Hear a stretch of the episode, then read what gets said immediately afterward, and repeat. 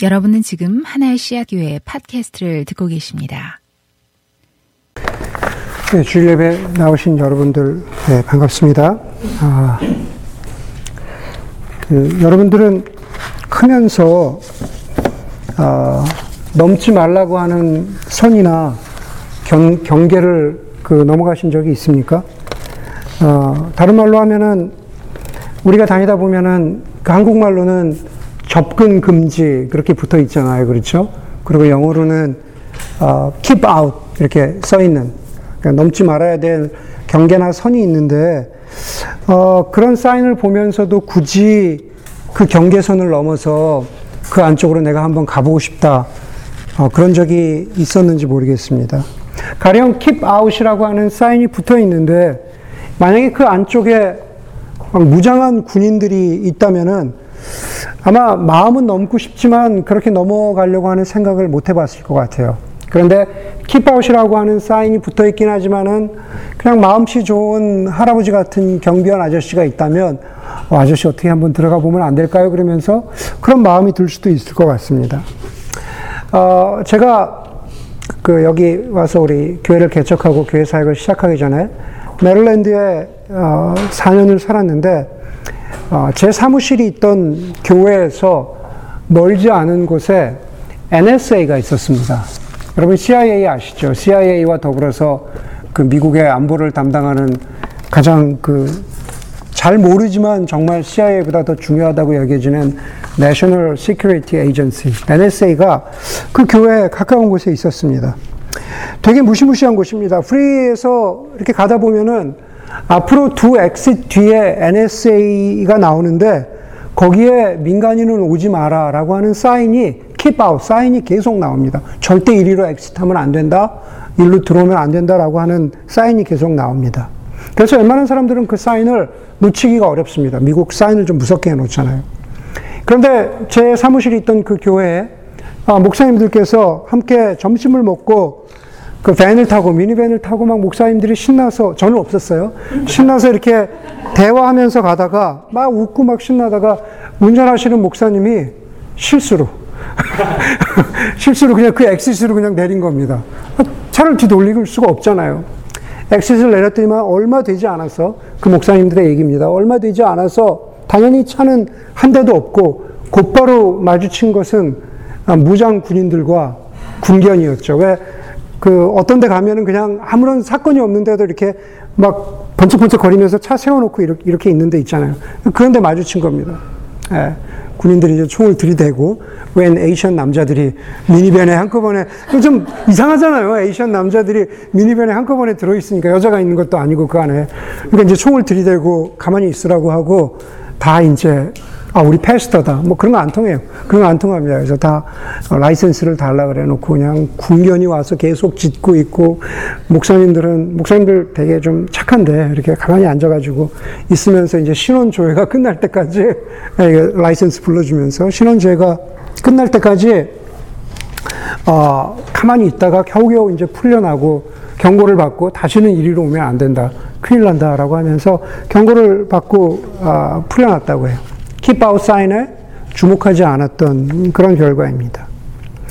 설교를 준비하면서 제가 가장 기억하는, 제가 기억하는 가장 무서웠던 접근 금지 사인이 뭘까라는 것을 한번 생각해 봤더니만, 뭐 어제 트럼프 대통령과 어, 북한의 김정은이 뭐 판문점에서 만나서 어, 큰 뉴스가 됐는데, 저한테 가장 기, 억에 남는 건 어, 비무장지대의 지뢰밭 사인입니다. 비무장지대 지뢰밭 사인. 저희 땐 대학 때 전방 입소라는 걸 했거든요. 사실 뭐 개인적으로 저는 군대는 공군에서 복무를 했지만 비무장지대에 가서 2주를 있었던 적이 있습니다. 그래서 대학생들에게 데모하지 말고 열심히 나라를 구, 지키는 군인들을 봐라. 이제 뭐 그런 목적도 있는 것 같아요. 그래서 하여간 비무장지대 가면은 정말로 이렇게 길인데 바로 여기는 킵아웃 사인이에요. 그래서 그 해골바가지 그런 사인 있잖아요. 그래서 여기 들어가면 진짜 지뢰가 어디에 묻혀 있는지 모르니까 들어가면 주, 죽을 수 있다. 그러니까 절대 가까이 가지 말라라고 하는 사인이었습니다. 그때 강원도 철원 쪽으로 갔던 것 같은데 그런 얘기를 하더라고요. 여름이 돼서 나무가 우거지잖아요. 그러면은 북한군이 안 보이니까 나무를 잘라야 되잖아요. 나무를 어떻게 잘라요? 지뢰밭에 들어가서. 그러니까 거기 군인들도 어, 이, 이 킵아웃 사인 밖에서 기관총 큰 거를 걸어놓고 나무에다 대고 계속 쏜대요. 그러면 총알을 맞으면 나무가 넘어가잖아요. 그렇게 어, 뭐 M60 이런 거 맞으면 넘어가잖아요. 그래서 그렇게 어, 나무치기, 가지치기를 했다는 얘기도 어, 들은 기억이 있는데 30년이 지난 지금도 아직 기억이 납니다. 우리는 물리적으로 keep out이건 아니면은 실제로 보이지 않지만 어떤 regulation, keep out이건 우리는 살아가면서 keep 적금 금지, 이건 하지 마라 라는 것을 경험합니다. 중고등학교를 다니면서 뭐 담배 피지 마라, 뭐 화장하지 마라, 머리 염색하지 마라 이런 이야기를 듣기도 합니다. 사실은 그런 것들은 삶에서 여러 가지 것에 적용이 되기도 하지만 교회 생활에도 마찬가지입니다. 신앙 생활에도 이거 하지 말라라고 하는 것들이 있습니다. 어, 우리 어렸을 때는 뭐 목사님들 올라가는 강단에 꼬마들 올라가지 말라라고 하는 그런 얘기도 들었고 교회에 뭐 짧은 치마 입고 찬양팀 하지 마라. 뭐 이제 이런 것도 있고 드럼 치지 마라. 접근 금지 혹은 어, 하지 마라. 금지. 네, 그런 그런 것들이 있었습니다. 우리는 자기가 교회 생활을 하면서 신앙 생활을 하면서 자기의 배경 속에서 이런 선은 넘지 말아야 한다라는 그러한 영적인 접근 금지를 이런저런 모양으로 경험했습니다. 아마 그 중에 하나는, 아마 그 중에 하나는, 아, 좀 더 굉장히 보수적인 교회였겠죠. 아, 그 중에 하나는 주일 성수와 관련된 것입니다. 주일을 잘 지켜라. 주일 예배를 잘 지켜라. 그런데 거기서 좀 더 나갑니다. 좀 더 나가서 주일에는 시장을 보지 마라. 주일에는 식당 가서 뭐 밥 사 먹고 하는 매점 매식 그런 거 하지 마라. 아, 주일에는 어, 어디 영화 보러 가고 그러지 마라. 예, 주일에는 어디 볼링 치고 가고 그러지 마라. 라는 얘기를 아, 들으면서 자랐던 그런 분들도 계실 겁니다. 그래서 어, 굳이 아, 굳이 교회에서 영화 보고 볼링 치지 말라고 했는데 주일 오후에 영화 보러 가고 볼링 치러 갔던 청년분은 네, 그 다음 주에 담임 목사님으로부터 한, 한, 한 소리 듣기도 하고 그런 이야기들도 우리가 심심치 않게 있습니다. 여러분, 그런데 그런 상황은 지금만 있는 것이 아니라 오늘 우리가 읽었던 본문 예수님 당시에도 존재하고 있었습니다. 좀 이름을 달리하면 안식일 논쟁이라고 하겠죠. 그렇죠? 안식일 혹은 주일 그렇게 불러야 할 것입니다. 거기에 나오는 그 근본적인 문제는 똑같습니다. 누가복음 5장에서부터 계속해서 예수님과 바리새파 사람들, 예수님과 어, 율법사들, 서기관들 사이에 그러한 갈등이 5장부터 계속되고 있습니다. 그리고 오늘도 그 갈등이 등장하는데 그 갈등은 바로 안식일 때문에 생긴 갈등입니다. 시작은 이렇습니다. 안식일에, 안식일에 예수님과 제자들이 밀밭 사이로 지나가다가 배가 고파서 제자들이 밀 이삭을 손으로 비벼 먹는 일이 생깁니다. 그 음식을 다 준비해 놨어야 되는데, 도시락이라도 가져갔어야 되는데, 제자들이 그렇게 준비하지 않고 안식일에 밀을 손으로 비벼 먹은 것입니다. 그러니까 그것을 목격한 바리새파 사람들이 어찌하여 당신들은 안식일에 해서는 안 되는 일을 합니까? 라고 그렇게 강하게 항의를 합니다. 여러분, 저번에도 말씀드렸지만 바리새파 사람들은 유대인 율법 준수에 엄격하던 중산층의 평신도 그룹이라고 보면 됩니다. 한 6천 명 정도 됐다 그러죠. 그렇지만 그 숫자에 상관없이 어디서나 이렇게 율법적인 사람들, 어떤 규칙에 목매어서 규칙을 지키는데 열심인 사람들은 긍정적이건 부정적이건 눈에 띄기 마련입니다. 그렇잖아요. 눈에 띄기 마련입니다. 바리새파 사람들은 밀 이삭을 잘라서 비벼 먹는 것은 안식일에 해서는 안 되는 일이라고 그렇게 규정을 했습니다. 자기들 마음대로 규정을 한 것이 아니라 당시에 랍비들이 정해놓은 규칙에 따라서 그렇게 말한 것입니다.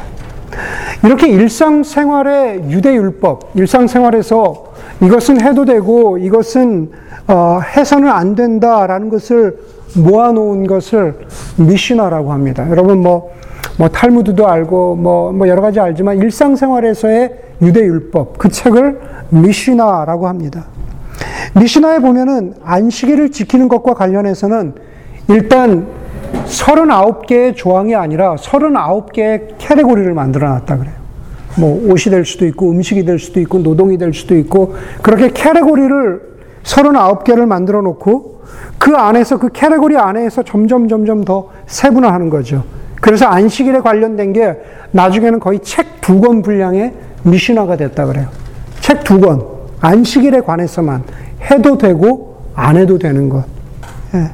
바리새파 사람들은 당시에 그 미신화를 기준으로 예수님의 제자들을 비판했던 거죠. 3절에 보니까는 예수님이 그들에게 어, 바리새파 사람들에게 이렇게 대답하십니다. 다윗과 그 일행이 배고파 줄였을 때 다윗이 한 일을 너희는 읽어보지 못하였느냐? 다윗이 하나님의 집에 들어가서 제사장들 밖에는 먹어서는 안 되는 재단빵을 집어서 먹고 자기 일행에게도 주지 않았느냐? 바리새인들에게 비판을 받는 것은 제자들인데 대답은 예수님이 하십니다. 그렇죠. 대답은 예수님이 하세요.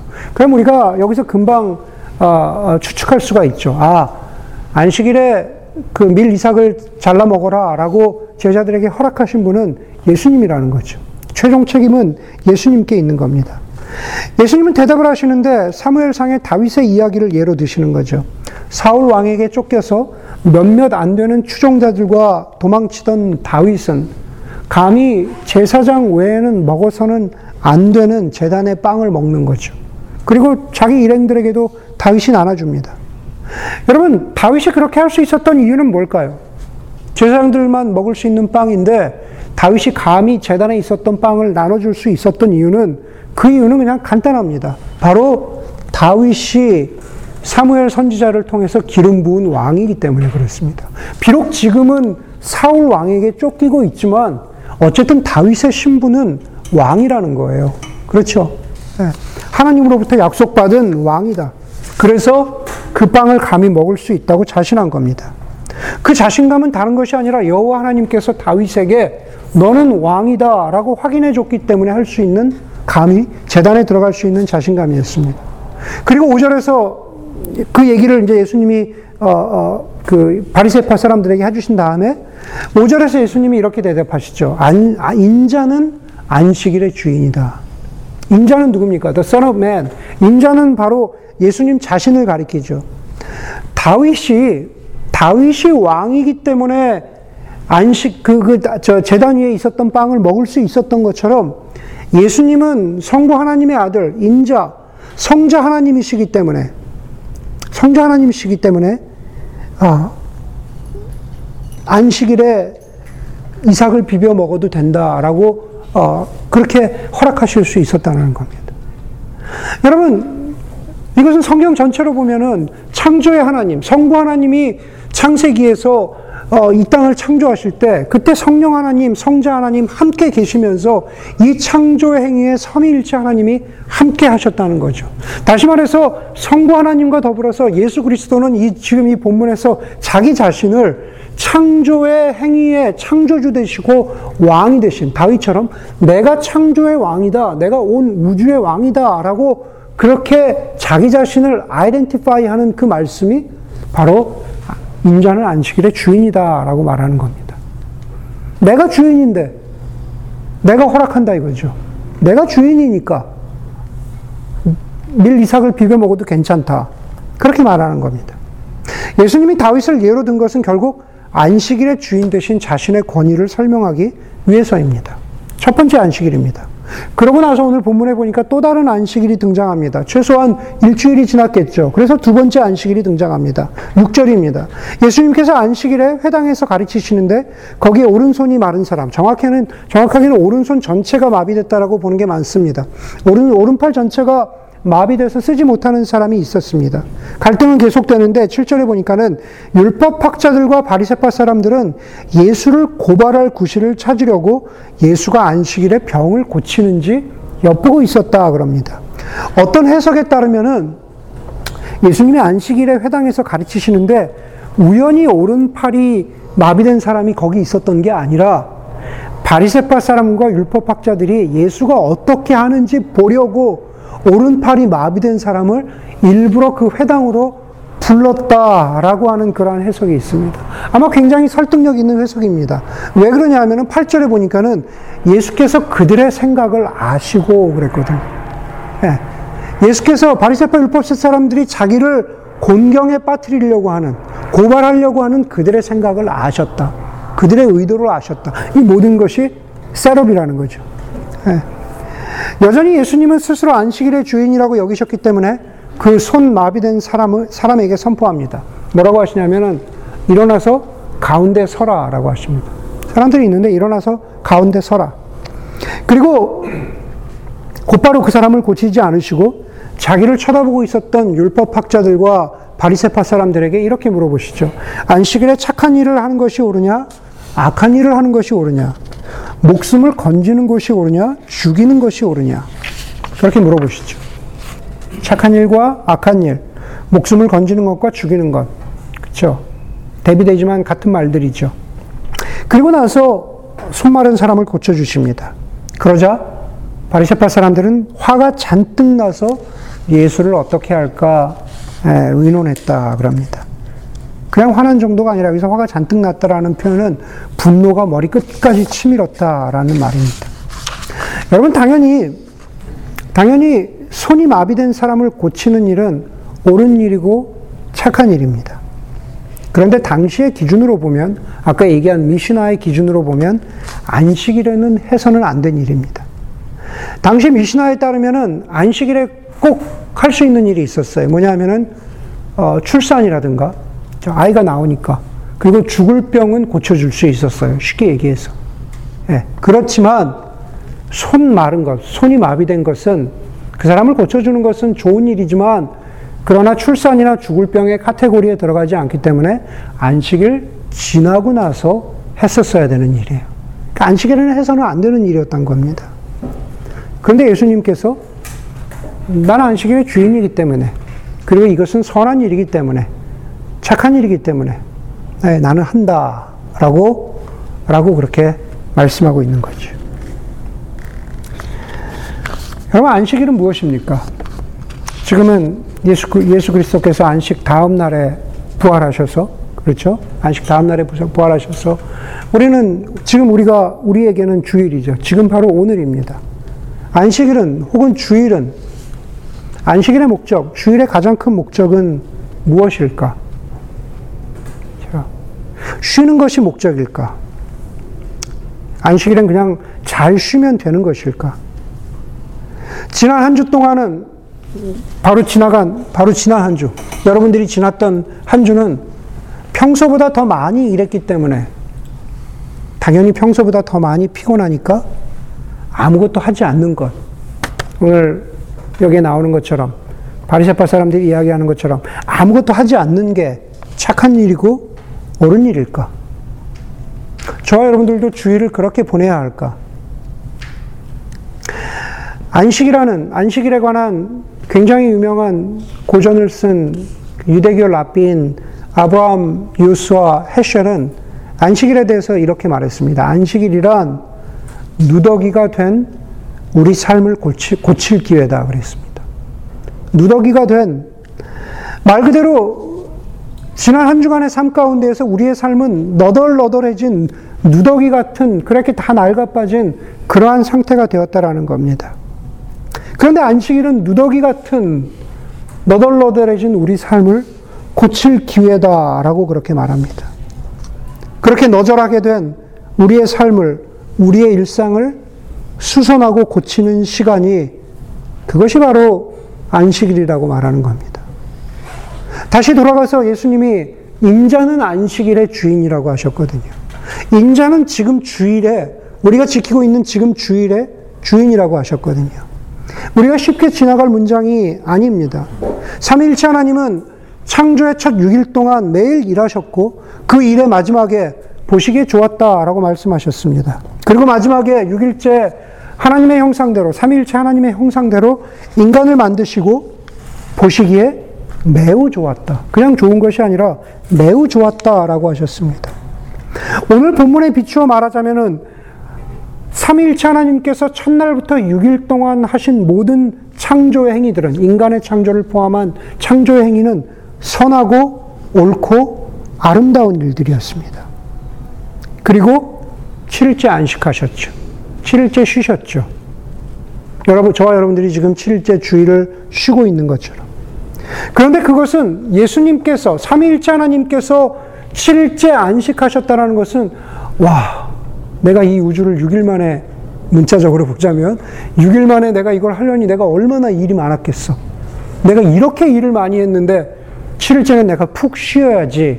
라고 하는 그런 쉼이 아니라 7일째 쉼이라는 것은 지난 6일 동안 내가 해왔던 모든 창조의 행위가 옳고 선하고 아름다웠다는 것을 확인하는 시간이 언제라고요? 바로 7일째 주일이라는 거예요. 바로 7일째 주일이라는 겁니다. 여러분, 그렇기 때문에 오늘 예수님이 말씀하신 인자는 안식일의 주인이다 라는 말씀을 보면서 우리가 다시 한번 우리 자신을 remind 시켜주는 깨달아야 하는 것은 바로 이 온 세상의 주인이 내 삶의 주인이 누구신가라는 것을 알아야 된다는 거죠.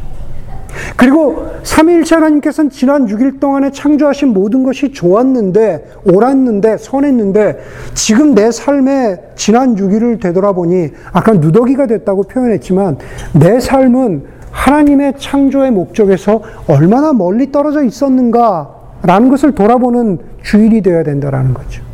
그게 바로 참 안식일의 의미라는 겁니다. 내가 주인이 되어서 지난 6일 동안 내가 주인이 되어서 내가 지배하고 내가 조종하려고 했던 자기 중심적인 삶을 회개하는 시간도 바로 오늘 주일이어야 합니다. 그게 바로 누더기를 고친다라고 하는 의미가 될 것입니다. 네. 하나님의 창조 목적에서 벗어난 내 삶을 다시 한번 꼬매고 수선하고 고치는 삶. 그 고치는 시간. 그 시간이 바로, 그 시간이 바로 안식일이어야 합니다. 동부의 듀크 대학의 신학부의 유명한 영성 신학자인 어, 로렌 위너는 보통 사람들이 생각하는 Sunday 혹은 Sabbath 안식 그런 Sunday의 개념, 세속적인 안식의 개념에는 굉장히 어, 결정적인 한 가지 약점이 있는데 그거는 뭐냐면은 썬데이의 휴식, 안식일 휴식에 대한 자본주의의 정당화라 그랬습니다. 네, 어려운 말 같죠?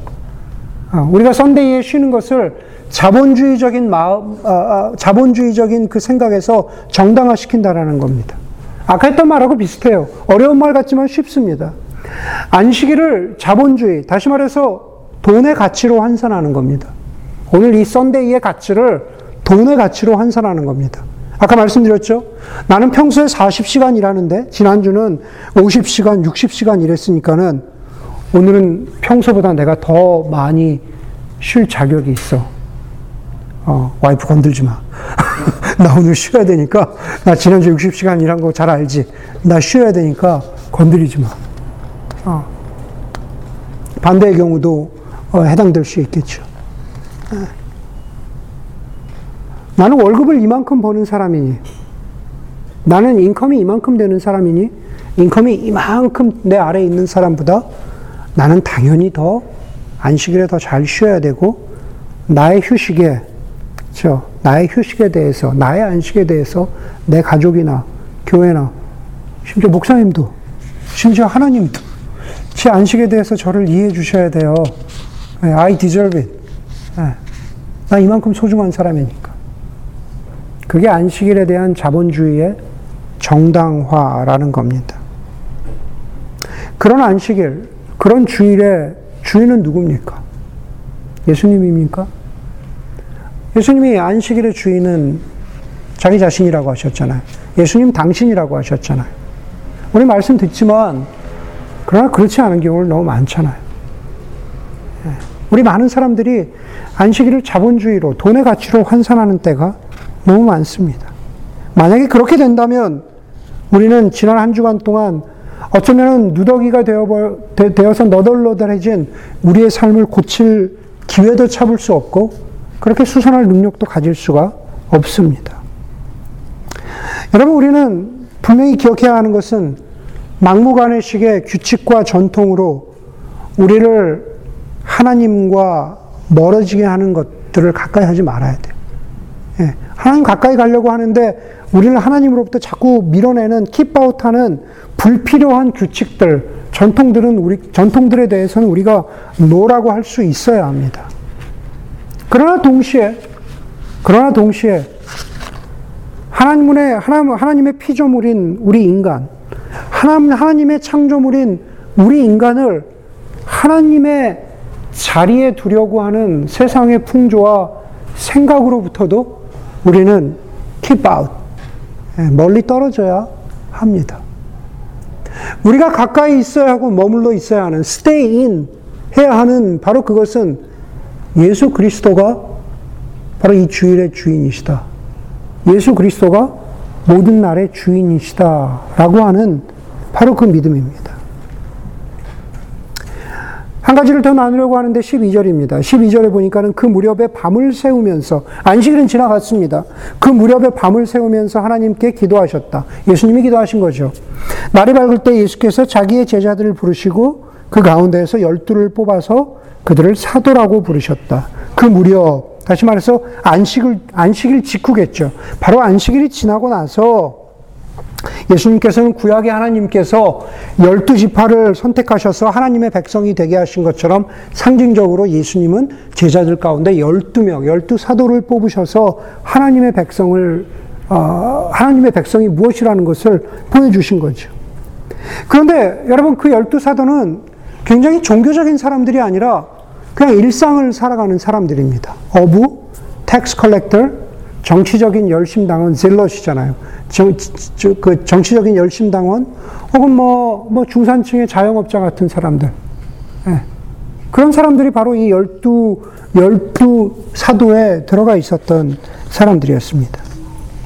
여러분, 중세에는 신부나, 신부님, 신부님이나 수도원에서 영성을 연마하는 수도사들이 하나님께 더 가까, 더 가까운 사람, 혹은 영성이 있는 사람이라고 여겨졌습니다. 그런 시대가 있었습니다. 그리고 신부님이나 수도사들이 더 존경을 받았습니다. 농사를 짓고, 중세시대 얘기입니다. 농사를 짓고 대장간에서 농기구를 아, 고치거나 집을 고치고 가축을 치는 그런 일상의 삶을 살아가는 그런 사람들과 그런 사람들의 일은 그렇게 인정받지 못하던 시대였습니다. 마틴 루터가 이룬 종교개혁과 만인 제사장은 그렇게 구분되고 양극화되어 있던 이것은 더 종교적이고 이것은 더 영성이 있고 이것은 그렇지 못하다고 하는 그 생각들을 깨부순 그런 의미에서 종교개혁이고 그런 의미에서 만인 제사장이죠. 진짜 제사장 타이틀을 가지고 있는 사람만 거룩한 사람이 아니라 우리가 무슨 일을 하든지 간에 하나님 앞에 서 있다면 우리 모두가 제사장이라고 하는 그러한 믿음을 어, 말틴 루터가 가르쳐 주었습니다. 말틴 루터 이전에 이미 예수님은 바리세파나 서기관과 같은 종교적인 사람들이 하나님 나라를 펼쳐간 것이 아니라 바로 일상의 삶을 살아가는 어부, tax collector, 열심당원 같은 일상의 삶을 살아가는 사람들이 하나님 나라를 일구는 사람들이라고 그렇게 어, 상징적으로 오늘 본문에서 보여주신 거죠. 여러분, 오늘 예수님은 당신께서 스스로 하신 옳고 선하고 아름다운 일을 안식일에 하신 것 외에 안식일을 넘어서서 예수, 예수께서 하셨던 그 옳고 아름다운 일들을 안식일 너머에 6일로 확장하는 일에 종교적인 저와 같은 사람들을 부르지 않으시고 여러분들을 부르셨다는 거예요. 그렇죠? 저를 부르신 게 아니라 내일부터 살아가는 6일의 삶에서 하나님 나라를 보여주는 것은 저와 같은 목사가 아니라 바로 여러분들을 부르셨다라는 겁니다.